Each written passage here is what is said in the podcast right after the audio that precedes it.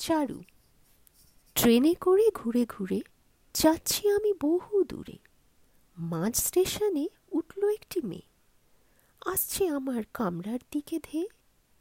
গায়ে তার ময়লা জামা, কাঁখে নিয়ে বড় ধামা। ডান হাতে ভাঙা ঝাড়ু, বাঁ হাতে লেখা নাম চারু। জিজ্ঞাস করি, কোথায় তোর বাড়ি? সে হেসে কয় এই গাড়ি?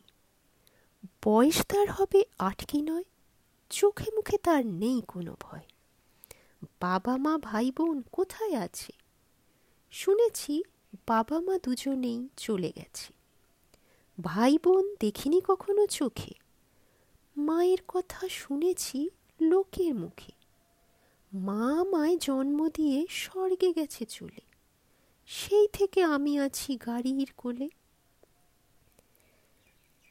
আমি বলি, এখন তুই যাচ্ছিস কোথায়? সে কয়, ঝাড়ু দিতে দিতে। ট্রেন যাবে যেথায়? ফিরবি আবার? তুই কবে?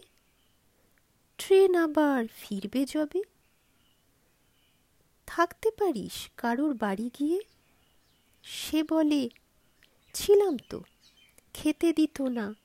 মারতো ঝাড়ু দিয়ে। শুনে আমার চোখে এলো জল। তাকিয়ে দেখি মেয়েটির চোখ করছে ছল ছল। আমি বলি, তুই খাবি কিছু? সে বলে, আমার কাছে আছে লিচু। কাল সকালে আসব বলে হাসি মুখে সে গেল চলে।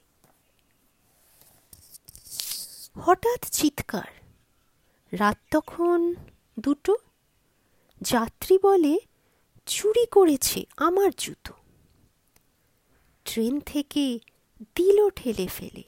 চিৎকার করে বলে, বাঁচাও, করিনি চুরি। চলন্ত ট্রেন হঠাৎ গেল থেমে। কিছু কিছু যাত্রী ছুটে গেল নেমে।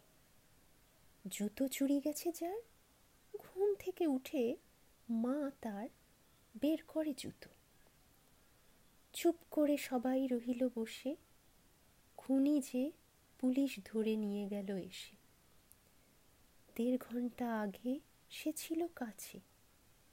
সে এখন স্বর্গে মায়ের কোলে নিশ্চিন্তে আছে।